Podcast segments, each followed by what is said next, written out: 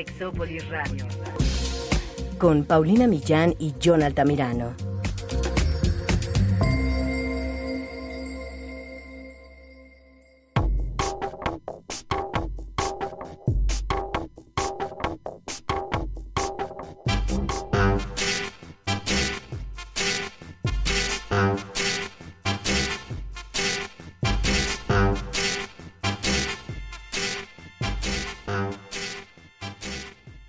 Hacer cuando tu hijo o tu hija te dice que es gay?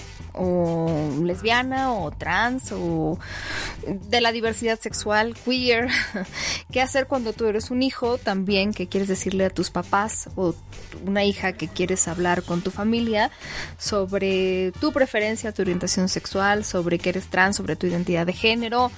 ¿Por qué se vuelve tan complicado? ¿Y cuáles son, digamos, los mejores escenarios, los peores escenarios y qué podemos aportar desde el ser la familia, los papás, las mamás, los, los amigos? ¿Qué hacer cuando lo sabemos pero no nos ha dicho. Hay muchas preguntas al respecto. De eso vamos a hablar el día de hoy. Quédense, esto es Sexópolis, muy bueno.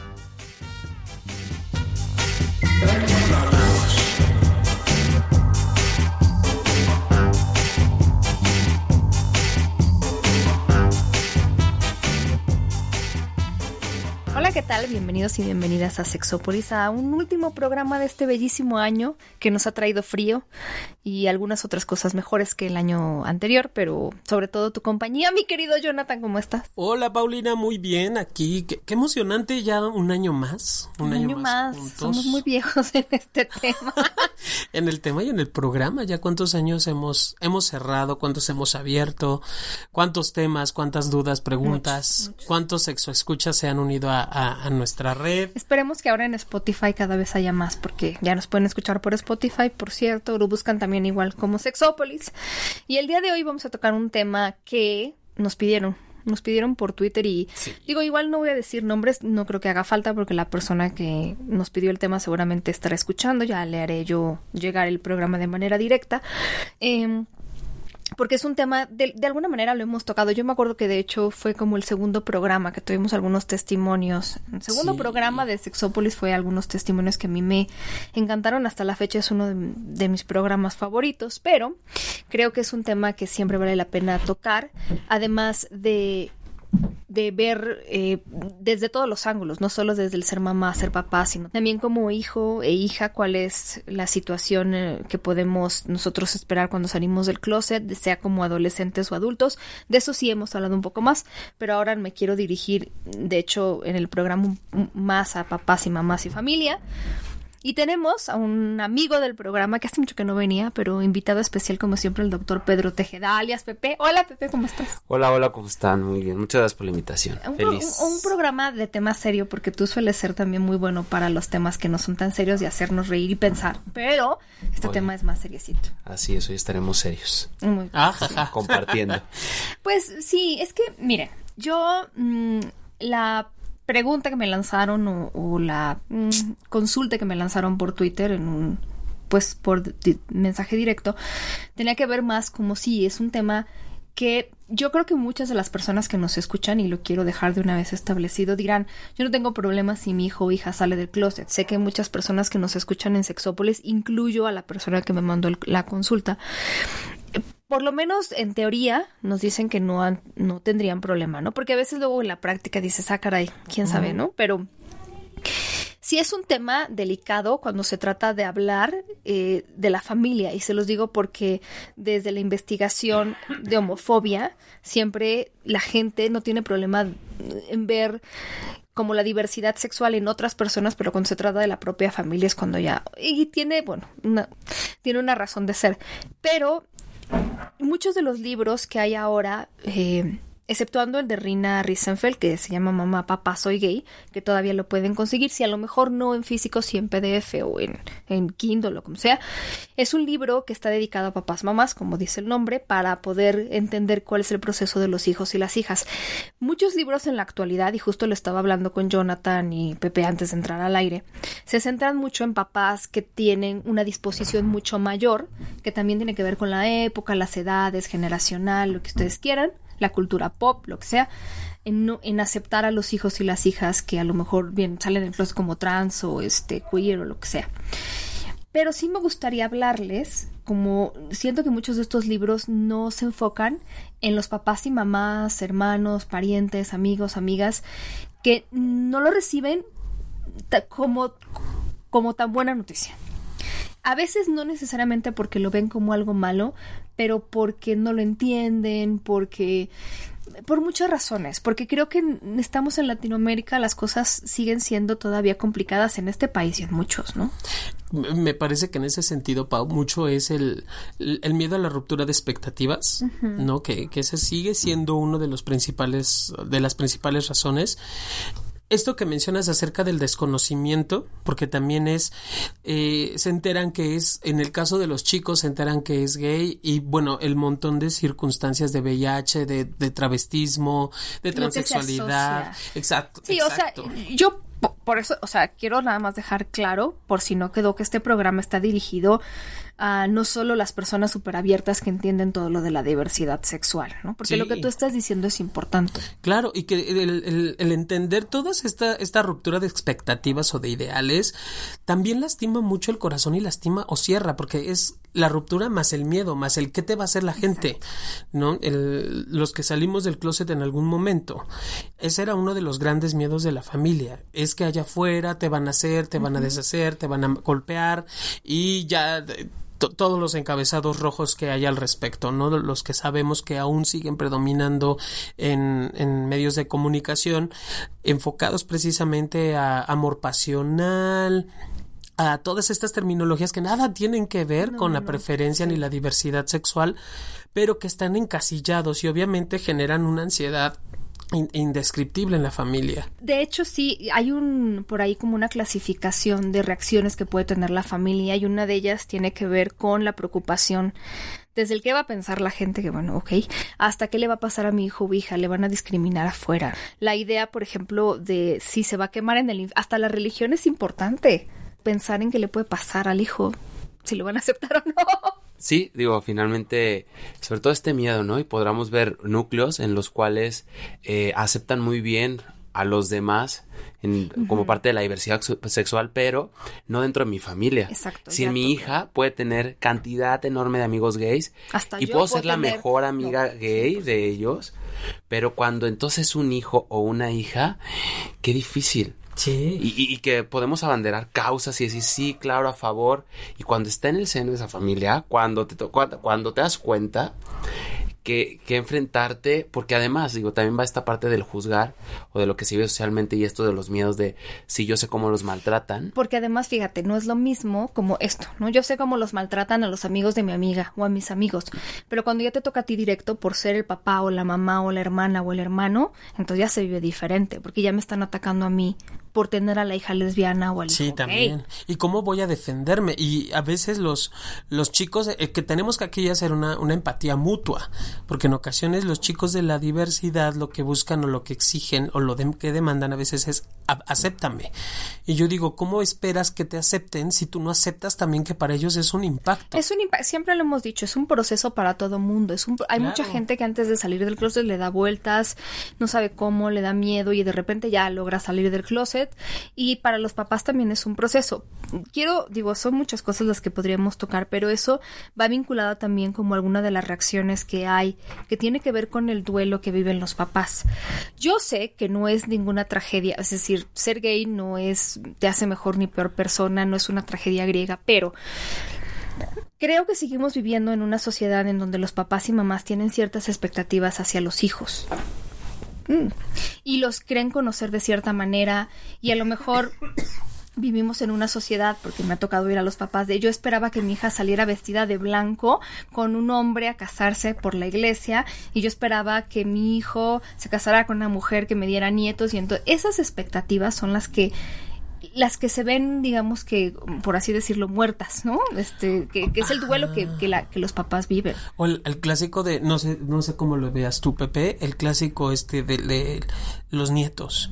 Entonces no voy a tener nietos, ya no voy a tener descendencia. Son duelos, o sea, sé que suena chistoso para algunas personas, pero sí son duelos que se viven porque además hay una percepción de que la persona que tú conocías ya no es la que conocías, que no es, o sea, digo, de entrada les puedo decir, esa persona sigue siendo la misma de siempre. El que tú sepas algo nuevo de esa persona no la hace diferente, pero sí tienes que cambiar el chip por así decirlo, y la percepción que tú tenías de esa hija, hijo, y adaptarla a una nueva percepción. Entonces es la pérdida de una concepción que tú tenías, pero que solo son tus expectativas, a lo mejor que nunca las habías hecho conscientes, pero al final son expectativas. Y que además siento que los papás y las mamás de repente tienen, como todo mundo, eh, esta enseñanza muy arraigada de cómo es la felicidad nos han enseñado este guion del que yo siempre hablo, mamá, papá, hermanos, hijitos, abuelita, perro y camioneta. Y entonces si mi hijo y mi hija me está diciendo que no va a vivir eso, la pregunta siguiente entonces, ¿cómo va a ser feliz? ¿Cómo va a ser feliz porque ya no va a tener lo que aparentemente hace feliz a la gente, que no hace feliz a la gente, pero es el camino que nos han enseñado hacia la felicidad y tienes que estudiar esto y tienes que trabajar lo otro. Y entonces, si no aparece eso, ¿cómo le voy a hacer? Sí, pareciera que estamos eh, llenando un checklist, ¿no? En esta hegemonía en la que primero tengo que definir que soy heterosexual. Si me salgo de eso, entonces ya, pero es que hasta a los heterosexuales les afecta. o sea, una mujer u hombre que no tiene pareja, que no está casado, que no tiene hijos, aunque sea heterosexual, le pesa porque la sociedad está esperando que sigan este guion. el primero es que sea heterosexual, el segundo es que se case. y si no se casa, entonces pierde valor.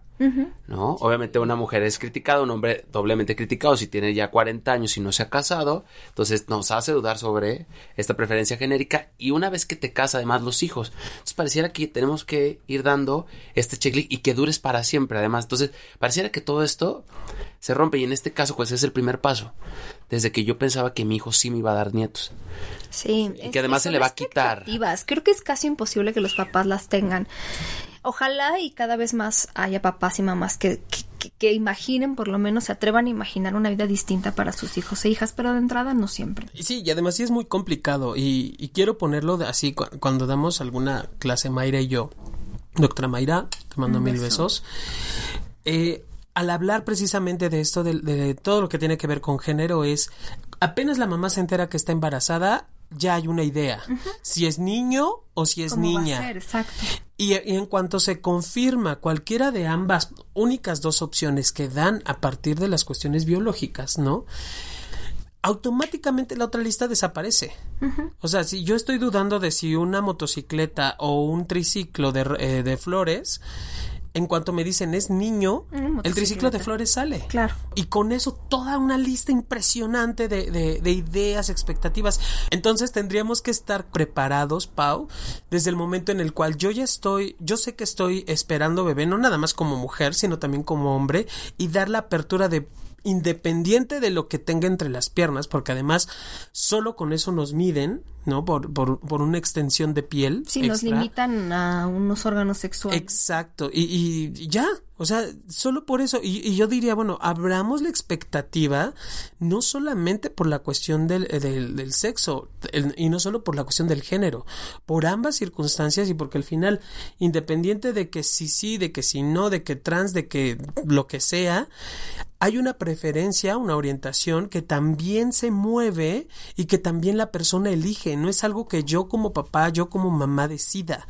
Eso es algo que como seres humanos vamos a definir. Y para que eso ocurra necesitamos hormonas, es decir, que pasen por lo menos 10, 12 años para que entonces sí ya se pueda entender la, la, cuestión y que la persona al final lo va a definir, lo va a decidir. No porque sea niño y que juegue con muñecas o que sea niña y que le gusten los, los balones de fútbol. Eso no nos habla nunca de una preferencia. Eso es muy importante. Ustedes no podemos, o sea, no podemos asumir. Es que también me preocupan los papás que creen que entonces su hijo que no es tan masculino, entonces va seguramente va a ser gay, porque entonces ya estamos predisponiéndonos nosotros a algo, no sé cómo decirlo, pero ya les genera ansiedad. Digo, no es que sea una algo malo ser gay, pero ya ellos están generando ansiedad o a veces ni siquiera. me acuerdo perfecto, ay, me acuerdo perfecto de una vez alguien que nos preguntaba cómo le hago para volver a mi hijo gay. Ese es lo opuesto, ¿no? O sea, esta mujer estaba feliz con la idea de que su hijo pudiera ser gay, entonces también se estaba predisponiendo y angustiando porque ella quería que su hijo fuera gay. Ser buja, por favor. No, de verdad. Entonces le contestas lo mismo que a una mamá que te dice, mi hijo va a ser gay porque le gustan los jueguitos de té. Pues no, señora, ni una ni otra, es que, pero, pero no. Pero el nivel de angustia que además manejan desde el no, desde el no entender que es un simple juego el que está viviendo, ¿no? Por ejemplo, en, Claro. en edades tempranas. Y que eso también tienen que hacer como oídos sordos a lo que a los juicios de los demás. Es decir, una mamá que quieras, que los si tíos o los primos están viendo que está bailando como mujer y entonces viene eso y finges que no está pasando además, No, sí. ¿no? Entonces, qué complicado. Claro, pero ahí es donde empezamos con, con cambiar estos guiones. Para empezar, lo que nos hace feliz a las personas no tiene que ver con la preferencia o la orientación de alguien, ni lo que le gusta ni lo que le atrae, ya sea que la traigan hombres, mujeres o ninguno.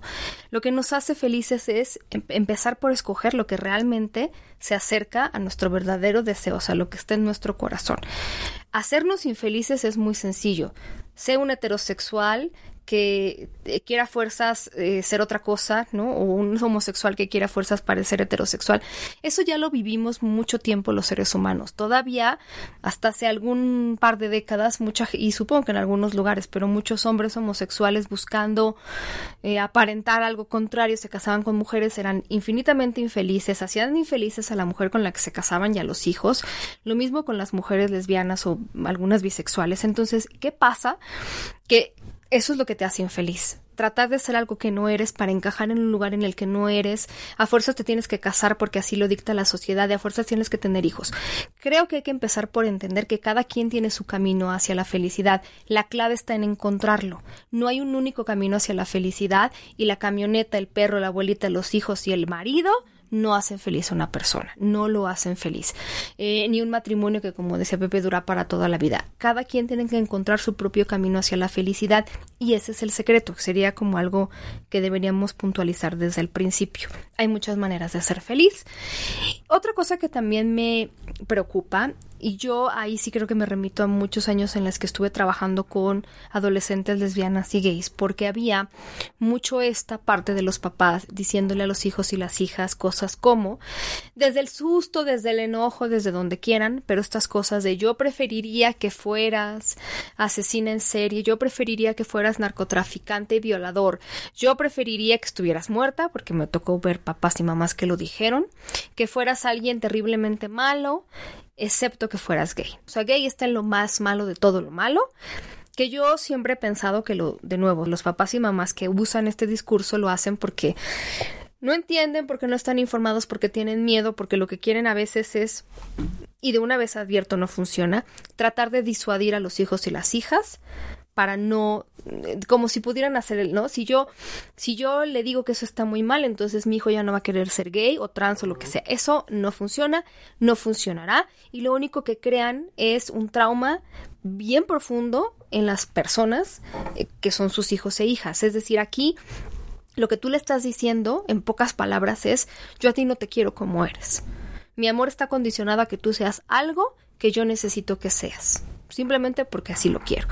Y es más, eres tan malo, tan malo, que pongo por encima de todo eso todo lo malo que podía haber yo pensado que fueras, ¿no? Las mujeres prefería que fueras prostituta como si fuera algo malo tampoco, antes de que fueras lesbiana. Entonces, eso, imagínense escuchar esas palabras, a la edad que sea, pero cuando eres adolescente, es terrible, porque entonces el único núcleo de amor incondicional con el que tú contabas de un grupo de adultos que te protege, te quiere y te acepta, te está cerrando las puertas.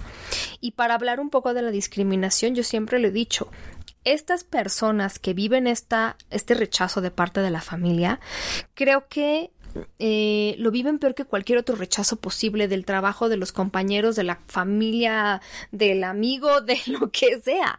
Porque en realidad el mundo se puede caer, pero yo lo que a mí me ha tocado ver es un chico o una chica que tiene el apoyo de sus padres, tiene el apoyo del mundo. Se puede caer el mundo, pero se siente protegido y protegida porque tiene ese apoyo.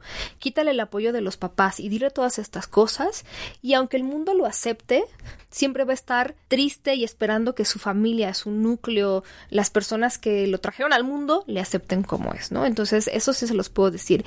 En el momento en el que ustedes rechazan, el mundo se cae. En el momento en el que ustedes aceptan, el mundo vuelve. Es una cosa que parece muy trágica de telenovela. Así es, así es, porque todavía sigue pasando que en este mundo los, los, chicos y chicas jóvenes siguen quitando la vida porque no tienen esta aceptación de nadie. O sea, yo creo que lo conté cuando yo empecé en esto de la investigación en sexología hace muchísimos años, uno de los principales temas que yo quería investigar era el suicidio en adolescentes gays y lesbianas, bisexuales, ¿no? Me interesaba mucho, muchísimo. Yo todavía no conocía el tema trans, pero... y entonces decía yo, bueno, pues quiero investigarlo, pero era un tema complejo, yo tenía muy poca experiencia, lo dejé para después, y cuando lo quise retomar, yo dije, bueno, claro, ya estamos en otra época, seguramente esto ya no será un problema pues qué mentira más grande, es más problema que nunca, que los chicos, chicas trans, gay, lesbianas, bi, asexuales, se quitan la vida porque no sienten que hay otra opción, no sienten que pueden controlar este mundo hostil en el que viven y lo único en lo que tienen control es su propia vida. Y cuando la vida se pierde, ya no hay nada más que hacer. fíjate, Pau, hay una máxima que que conocemos o trabajamos en los que estamos en el área de la salud mental, que es el homicidio mata afuera lo que no puedo matar dentro. Wow. Y el suicidio mata adentro lo que no puedo matar afuera.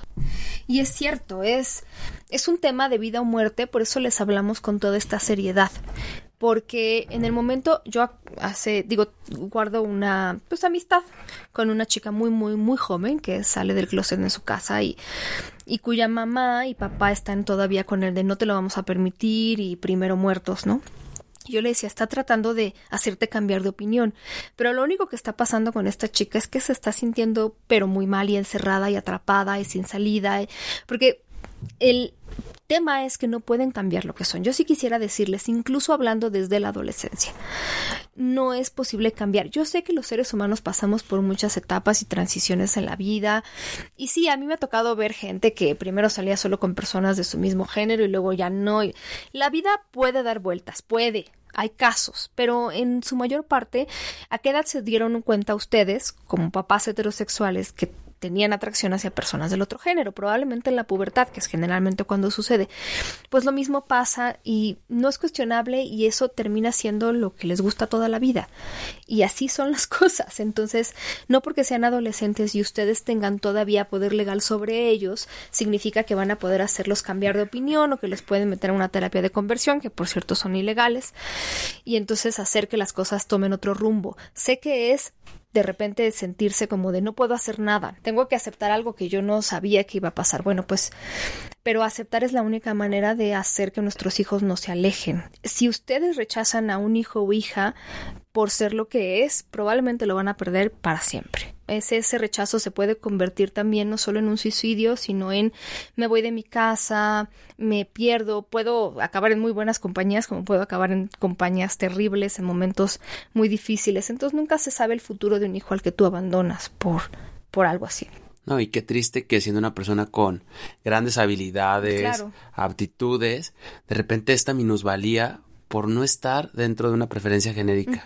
Ya no vales nada. Exacto. Todo lo que hemos vivido, todo lo que, toda nuestra historia, por ser alguien que, pues que simplemente yo no entiendo, porque eres algo que yo no entiendo.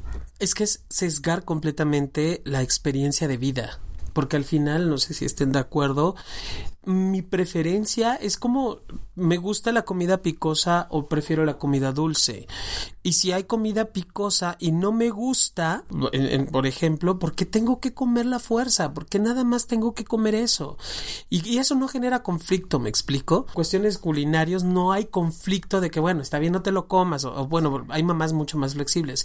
Pero ya al hablar de algo que implica como la carrera, como la profesión, algo que yo elijo, que yo decido, y que el otro tenga o quiera tener injerencia sobre mi elección por cualquier rol que quieras ponerle dentro de la sociedad, papá, abuelo, tío, familiar, amigo, vecino, que quieras imponer una idea sobre otra y diciendo que la tuya es mejor que la de la persona que lo está expresando, y sintiendo, eso sí es conflicto. Sí, es algo además terrible, como de tú no eres lo que dices que eres, no sientes y no debes de sentir lo es que anular estás es anular. Y todo eso es una forma de violencia y no suma. Fíjense, ahí me, me sorprendió mucho, hay un autor que escribió un libro que se llama Coming Out, Coming Home, que se llama Michael La Sala. Es un terapeuta y él hizo un estudio con 65 familias que, bueno, algunos habían pasado por todo esto, ¿no? Que nosotros les hemos dicho. Eh, no necesariamente violencia, pero confusión, preocupación, el duelo, etcétera. Y al final ellos, después de pasar todo esto, calificaron la salida del closet de su hijo e hija como una ventaja y algo positivo. Y lo calificaron de esta manera porque encontraron que después de haber pasado todo este tema, ellos se sentían personas más sensibles y más comprensivas, que habían abierto muchas cosas con sus hijos, habían mejorado la comunicación y la cercanía que tenían con ellos y ellas. Porque a veces la salida del closet abre muchas cosas en la familia, conflictos que no se habían abierto, este, ahora sale la hija del closet, pero entonces el papá aprovecha para decir no sé qué y el hermano para decir que también se va a cambiar de carrera. Entonces se reestructuran muchas cosas, pero puede tener una pues eh, simplemente un, puede ser un cambio positivo. Yo me acuerdo, y creo que es algo que también podríamos empezar por eso, cuando incluso nosotros sabemos que nuestro hijo o hija podría ser gay y no sabemos cómo abordarlo porque a lo mejor él o ella no está preparado para decirlo, que sería lo más conveniente esperar a que nos lo dijera. Pero bueno, y mientras esperamos hablar con un experto o experta o alguien que nos pueda orientar al respecto, porque quedarnos rumiando sobre el mismo tema sin saber qué, hay que hablar con gente primero informada que nos pueda dar buena información eh, por favor evitar la comadre, y, de verdad es un ejemplo serio, pero evitar la comadre que te va a decir, ay no comadre, qué horror, si fuera usted yo me moriría, es lo peor que me podría pasar. Evitemos ese tipo de energía negativa porque no suma, no suma. Pero... Mm, me acuerdo de una amiga mía que ella nunca, bueno, ya estaba en la universidad y resulta que nunca había salido con hombre o mujer, ¿no? Ya no había tenido una relación romántica. Y un día eh, llegó muy contenta a la escuela, un poco eh, confundida, pero contenta, porque su papá se había acercado con ella y le había dicho, oye, este, hijita, quiero decirte que si tú fueras lesbiana, tu mamá y yo te querríamos, siempre te vamos a querer, no importa lo que seas. Y entonces mi amiga le dijo, no, pero papá, yo no soy lesbiana. Bueno, no importa, te queremos decir eso. Y efectivamente ella no era lesbiana, simplemente no estaba interesada como en establecer relaciones amorosas en ese momento de su vida o nunca. Pero el que su papá le hubiera dicho eso fue muy importante para ella. El poder de las palabras, en este caso, qué interesante. Porque entonces una de las primeras cosas que, que, queremos escuchar de la gente que amamos es yo te amo. Te amo tal cual eres. A pesar de lo bueno, de lo que me gusta, de lo que no me gusta, de los errores, de que tengamos opiniones diferentes, yo te quiero. Eso es una cosa muy poderosa. Si yo no sé si mi hijo o hija es gay, si lo sospecho, el simplemente poderle decir aquí estoy y yo te amo, hace toda, toda la diferencia, porque entonces en este proceso mental de introspección y a veces confusión y a veces este conflicto de lo diré o no lo diré, siempre va a estar el presente, pero mis papás me quieren o mi familia me acepta. Sí, en ese sentido, por ejemplo, la comunicación será base, ¿no? Para entonces, tiene dos opciones, o es a través del hostigamiento buscando el, el escuchar el no. Mamá no es así. Claro. O puedes abrir el diálogo Claro, porque facilitar. Además que fácil, yo te puedo decir lo que sea con tal de que me dejes, ¿no? En paz y te voy a decir, no, no soy nada de eso, pero no, significa pero que en este caso que nos cuentas, pues finalmente no era su realidad. Ah, claro, sí. Pero generó la apertura, entonces, ¿sabes qué? Soy tu papá y te quiero como seas. Eso, es muy poderoso. Le da la pauta a que de manera automática, sin hostigar, sin insistir, pues se lo libere. Y sea un proceso de liberación inclusive para los tres, papá, mamá, hijo, hija. claro. Que Ah, perdón, que, que, la familia, digo, y eso sí, llevémonoslo de, de tarea. La familia es el primer lugar, como ya lo decías, Pau, y quiero como ah, ser muy enfático en el punto. La familia es el primer lugar de cuidado y protección y de salud. Es, es de salud mental. Es el lugar en donde aprendo a cuidarme, donde me enseñan el amor o el significado de amor, de unión y de comunicación. El segundo nivel de socialización se da en el, a, nivel a nivel académico, ya en la escuela. Estamos hablando después de los 3, 4 años que entran a, preescolar aquí en México, a escuela elemental en, en otros lados. Eh, es, hasta los 3, 4 años que empiezan otro tipo de socialización, pero ya cuando llegan allí ya llegan sabiendo cuidarse, protegerse, y eso lo aprendemos en casa como sea, bien, mal, acomodado o no. Entonces, la importancia que tenemos como familia de generar ese vínculo de pertenencia es casi indestructible. Entonces, si la familia es la primera, como, como nos mencionabas, Pepe, es la primera que no cumple con esta parte de la comunicación, es la primera que cierra las posibilidades de aceptarte como, como ser humano, obviamente lo que va a hacer en la persona es desequilibrar, porque sé que afuera me pueden agredir, pero si yo ya estoy recibiendo agresión en casa, ¿qué me queda? Sí, claro. Quedo en el, en el limbo, quedo en el, en el espacio olvidado. Y obviamente, digo, sí, ya, el, ya se generan también estos eh, que, que, llamamos segundas familias, ¿no? Que son las amistades, que son, pues, pero cuando bien vínculos. te va. Cuando bien te va, exacto. Pero cuando no, la, la gente, la, las personas sí se quedan completamente desoladas se quedan sin un sol que les pueda dar este calor y me refiero de forma simbólica al amor, al afecto, al, al, uh -huh. al sentirme parte de un, de un espacio. Sí, vivir sin afectos de las cosas más duras que hay, ¿no? Sí. No creo que alguien pueda sobrevivir sin eso, eh, tan importante como comer o beber. Ahora, suma decir estas, este tipo de cosas, como el amor incondicional. Resta, por ejemplo, el, el tema de la culpa quién tuvo la culpa, yo tuve la culpa, no suma porque además creo que si tú te centras en algo que tú hiciste mal como mamá o papá, que eso ya se sabe que no tiene que ver, pero si tú repasas tratando de ver qué pudiste haber hecho diferente, es, es, inútil, es un poco tramposo porque estás asumiendo que las cosas podrían ser diferentes, no es así, pero además estás perdiendo el tiempo en volver el foco a ti y a las cosas a fuerzas negativas y no hacia sumar y construir con la persona que está pidiendo en este momento tu ayuda y tu comprensión. No hay culpas, no hay un tema que haya sucedido que haya dado como resultado. Los seres humanos somos mucho más complejos que más B. Si eso existiera en sexología y en psicología nos haríamos pero ricos, además de millonarios, porque entonces ya podríamos decir, bueno, la razón de su A es B y la razón de C es D, pero los seres humanos somos muy complejos, no es como de, es que tu papá hizo, tu mamá dijo y entonces como resultado, no, es mucho más complejo, somos la suma de muchos factores, que se sabe de la preferencia o la orientación sexual, pues probablemente es algo con la que las personas nacen, se descubre en algún momento de la vida, tarde que temprano, y tratar de cambiarla, eso sí es un hecho y se sabe ahora, es verdaderamente inútil. Mucha gente sí la logra reprimir, pero híjola, no es para todos, como eh, el celibato pensándolo ya en temas también para gente gay o hetero, no es para todo mundo vivir sin sexo, sin pareja tampoco. Entonces no es la represión un tema para todos los heterosexuales y homosexuales. Entonces, tratar de hacer que alguien eh, reprima o cambie, cambiar es imposible y reprimir es sumamente difícil y creo que además es costoso. Entonces, si alguien no lo quiere hacer, no tendría por qué reprimirse solo porque a alguien más no le gusta su manera de ser, también habría que decirlo. No hay que, no suma el estarnos culpando, no suma el estar asumiendo. Por ahí escuchaba que alguien decía, no sé ustedes ahí qué opinen, pero que no era tan recomendable que los papás dijeran, ay, siempre lo supe.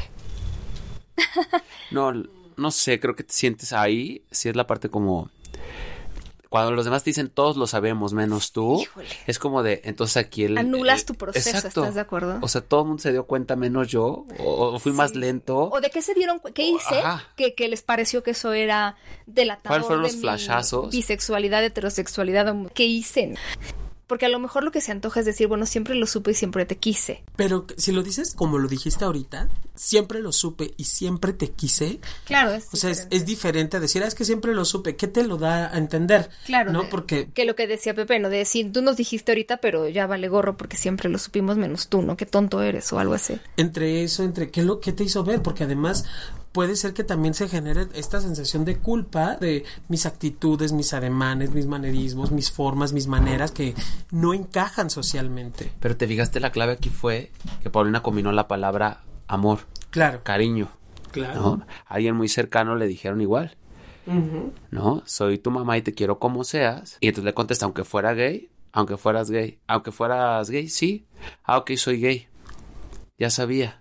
Pero ya le había dicho en un inicio. Claro, sí, sí, es diferente. Soy tu mamá y te quiero como seas. Lo importante, claro. Es o que sea, antes de que le diga sí, ya todos lo habíamos visto y claro que sabíamos para dónde. Oye, y ahorita me estoy acordando, entonces sus papás que sospechan que sus hijos son gays por algo, y entonces la vida, se la pasan la vida torturándolos para que se hagan más machines o más femeninas, cuando en realidad ni sabemos si son gays o no. Y que el, el- el ser machino, el ser Ay, femina, no claro, tiene pero que bueno, desde el, desde el, no, pero déjame decirte que desde el entendimiento, yo me acuerdo que alguna vez una amiga fue a uno de estos lugares donde cambiaban. Quiero súper entrecomillar. Este cambiaban a los gays. Entonces les decían a los papás, para evitar que sus hijos sean gays, hijos, ¿no? Varones. Hay que llevarlos, cuando usted cargue gasolina, que se baje su hijo a ver cómo carga gasolina y llévelo a... Ya sabes, yo me moría de la risa porque obviamente puedes hacer todo eso y aprender algunas cosas, pero la preferencia o la orientación pues, no cambia. No, mija, es, es que además en la, en la cama, por mucha gasolina que le falte al carro, no va a importar. O sea, por mucha llanta ponchada. Híjole, lo bueno que era serio esto. Yo iba a decir el tanque algo. Bueno, eso no suma. Suma cambiar, pensar y reestructurar nuestras ideas sobre la homosexualidad, porque eso sí lo he visto también en algunos estudios, como eh, muchos eh, papás y mamás a lo mejor tienen opinión o no lo habían pensado mucho, pero cuando sus hijos salen del closet empiezan a reestructurar, a cambiar percepciones, a entender, a informarse. Eso suma. De hecho, yo les recomendaría que si ustedes son las personas que van a salir del closet, lo hagan cuando ya estén bien informados e informadas, porque probablemente las personas a quien ustedes decidan confiar esto querrán hacer preguntas y se vale hacer preguntas. Entonces, pues mucho mejor si ustedes están informados e informadas. Creo que eso podría sumar el informarnos, el reestructurar y, y cambiar opiniones.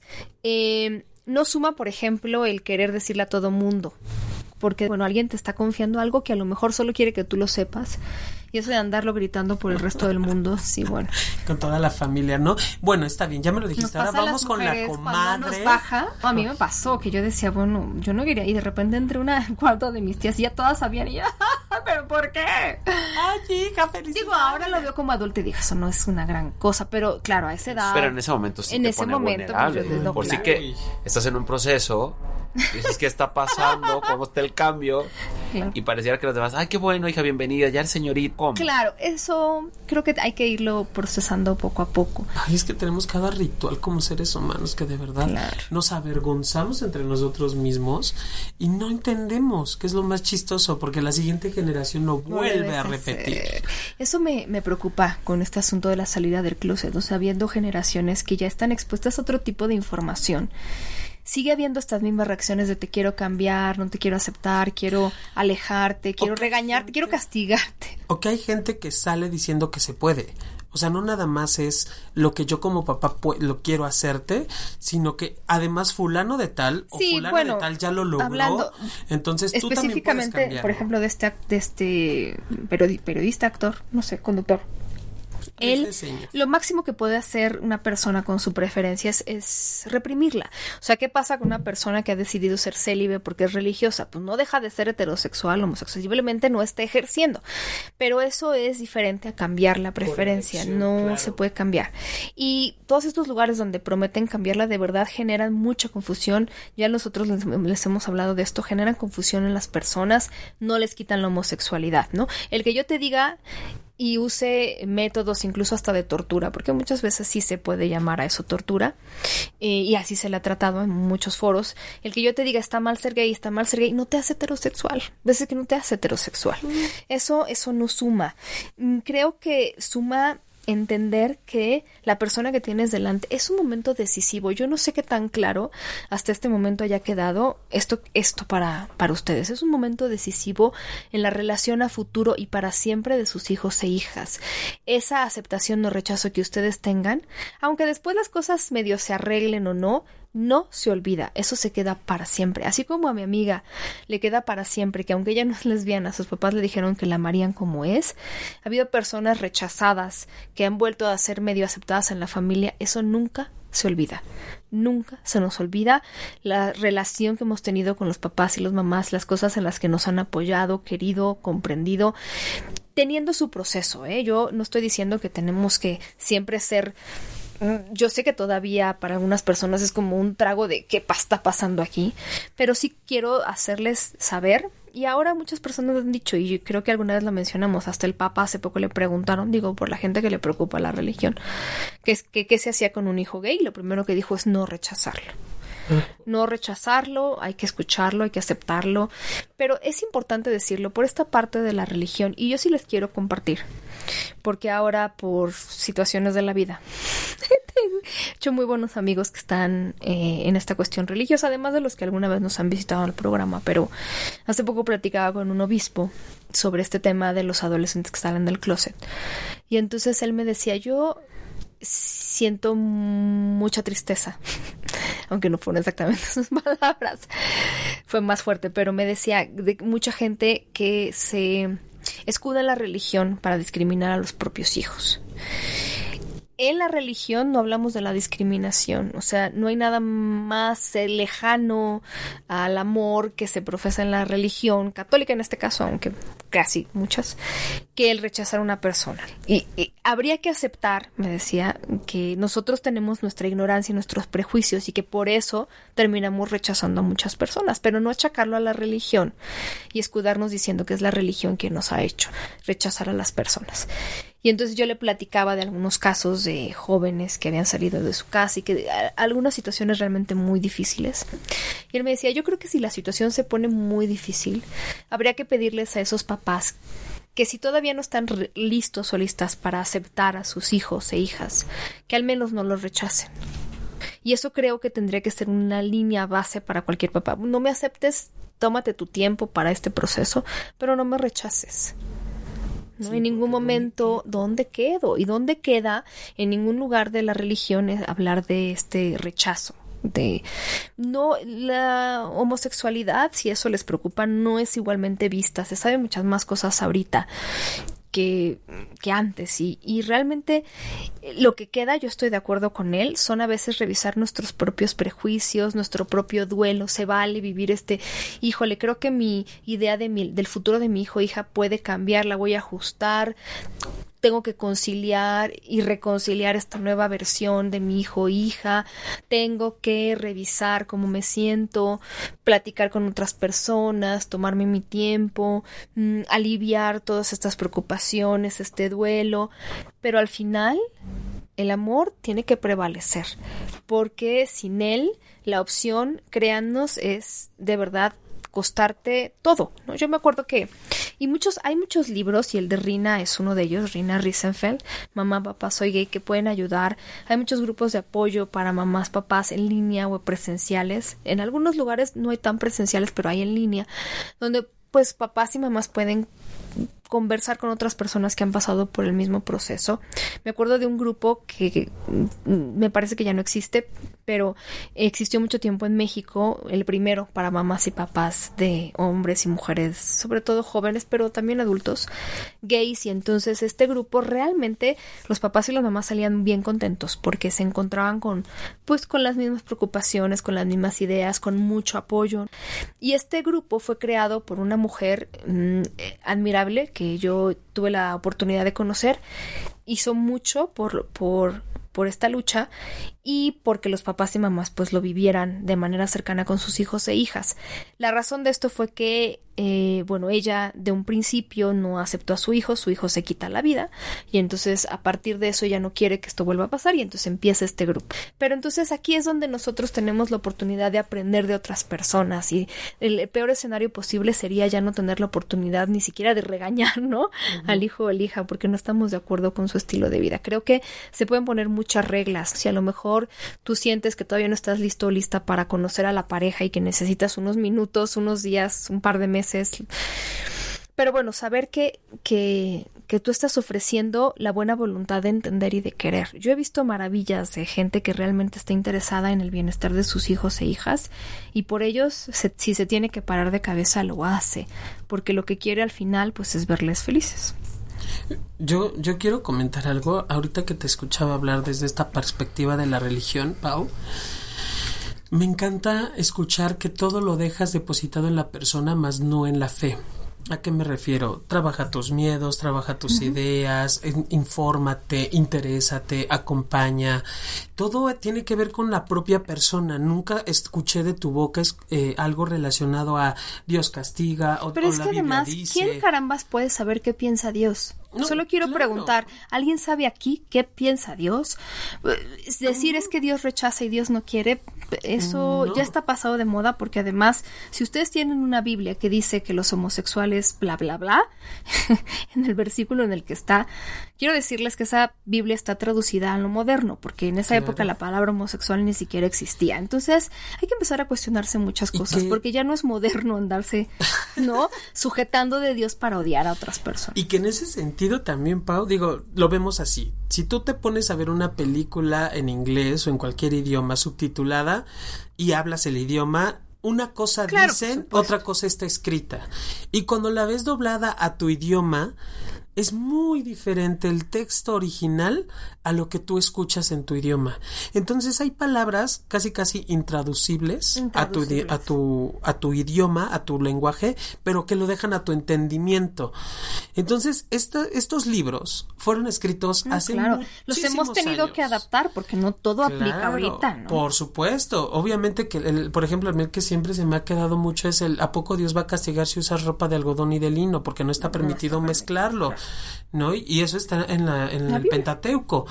No puedes estar, no podemos basarnos en cosas o en formas de vida o estilos de vida de hace tantísimos años, porque al final la, la, la única eh, enseñanza que deja, y eso sí está también en la Biblia, que, que dice Jesucristo es cuando está con los fariseos que le preguntan cuál es el mandamiento más importante, y su respuesta es el, el, primero amarás a Dios, amarás a Dios por sobre todas las cosas y el segundo, que es muy parecido al primero, y amarás a tu prójimo como a ti mismo. El resto de la ley se basa en estos dos primeros mandamientos. Nunca está diciendo de, y aparte condenas a los gays o a las lechas.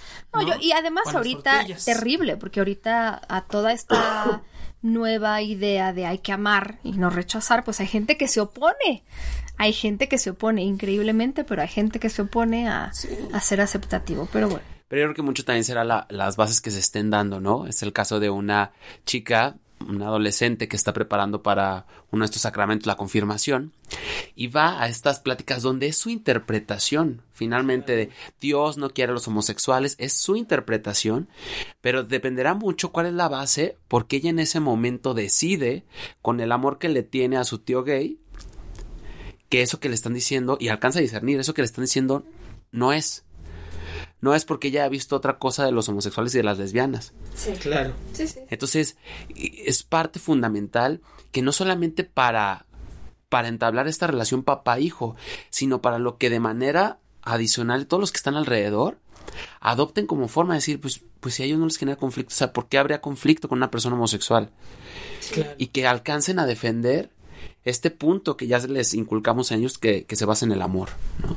Sí, creo que ahí, y de verdad, yo les puedo decir, alguna vez quise entender cómo reaccionaban diferentes papás y mamás y si se tenía que ver con la edad y con la religión y con no sé qué, no tiene que ver con nada más que con la disposición que te tenga para pues estar siempre ahí. Un amor incondicional y hay que de verdad revisar. Eh, no se puede cambiar a los hijos, pero el no mm, buscar conciliar, querer, aceptar y escuchar nos puede costar muy caro, ¿no? Muy, muy caro. Y es un precio que se paga mm, y ya, ya se fue la mercancía y no hay devolución, no hay nada. Si tú pierdes a tu hijo, si tu hijo se aleja, ya no hay manera de regresar. Esos momentos y esa necesidad que en algún momento tú tuviste, tendrías que ver ahí la, la oportunidad de, de, poder apoyar.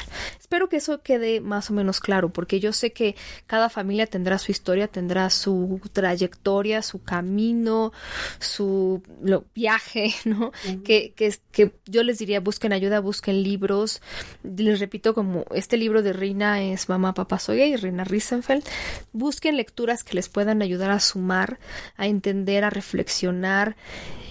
Pidan tiempo, pidan a sus hijos, mm, dame chance de entender, pero sobre todo dejen claro que todo esto va encaminado hacia poder entender primero antes de juzgar y, y encaminado a no perder esa, pues es- esa cercanía y esa relación. ¿no? Sí.